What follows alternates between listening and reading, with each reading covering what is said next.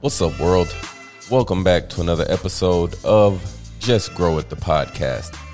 I'm your host, Big City Gardener, and today we're going back in on the pollinators, okay? If you listened to the last episode, then you heard me mention how important pollinators are to our daily life.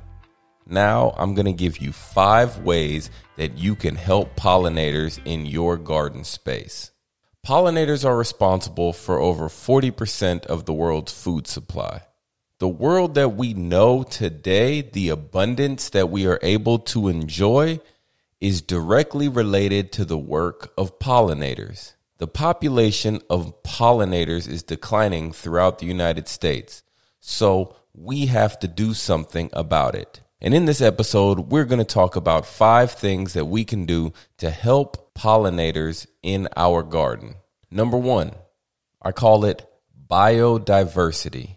Biodiversity simply means to plant a variety of plants in your garden. Whenever you plant a garden, be sure to add a variety of crops. As a matter of fact, I want you to think about pollinators as if they were humans. Would you want to go somewhere where you could only eat one type of food?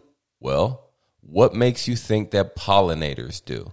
A way to combat this monocropping is to plant a variety of pollen rich flowers, trees, and shrubs in your garden. Now, one thing we want to do is to make sure that there's plenty of pollen and nectar throughout the growing seasons. So, what I like to do is to plant things that flower at various times throughout the year. This will help keep pollinators nourished during their work.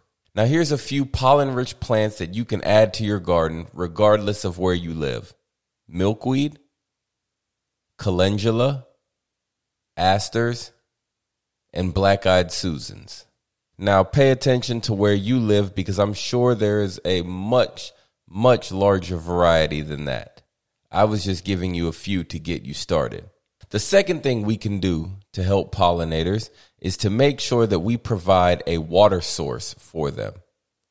Now, this could be as simple as a bird bath or as elaborate as a garden pond. You could simply get a five gallon bucket lid, flip it over, and fill it with water and place it in your garden. This does not have to be intricate or special. All we need to do is make sure that we provide fresh, clean water for the pollinators at all times, especially during the height of the summer when water sources can be hard to find. These fresh water sources can help alleviate stress that is potentially having a negative effect on our pollinators. The third thing we can do and now I know a lot of people may not like this one, but it's okay. The third thing we can do is stop being so tidy and neat and clean in our gardens. Think about nature. There's hollow stems and piles of leaves everywhere. These are the homes to pollinators like solitary bees. Other animals build nests and raise their young in piles of leaves, wood, and other places.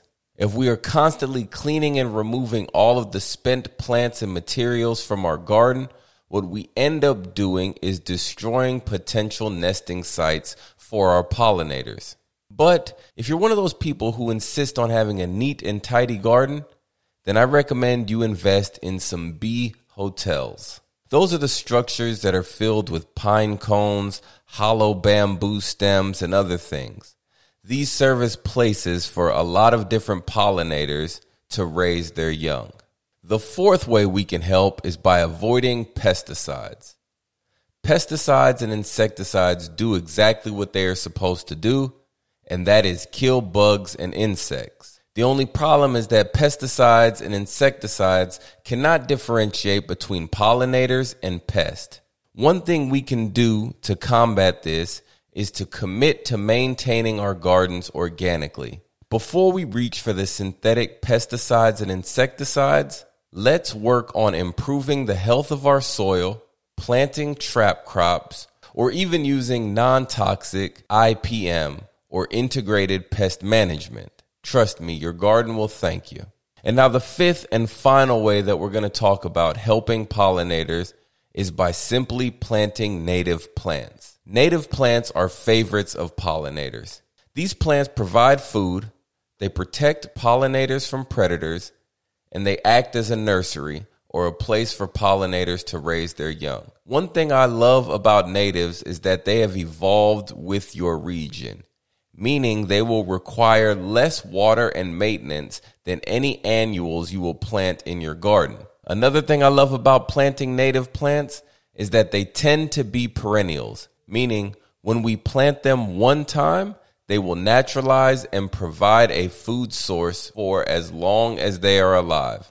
These are five easy ways that all of us gardeners can help the pollinators. Another thing we can do is spread the message about the importance of pollinators in our garden. If each one of us tells one or two people, before you know it, thousands or even millions of people will be paying attention to the pollinators. And maybe, maybe we will be able to help reverse the damage to the pollinator population. That's all for this episode of Just Grow It the podcast. What I need for you to do is to like this episode, leave me a comment, share it with a friend or two. But right now, I'm done talking. I'm going to go outside, get my hands in the dirt, and just grow it. And you should do the same. Until next time, take it easy. Big City Gardener, out. Before I let you go, I need you to do more than one thing. First, I need you to like, comment, subscribe to the podcast. Second, I need you to tell a friend or two about the show if you enjoyed it. And if you have anybody you think I need to talk to, I should interview, send the name over, put it in the comments, or send me an email. I grow at Big City Gardener. And check me out, man, on Instagram and on all social media platforms, Big City Gardener. We out. Oh, almost forgot. Just grow it.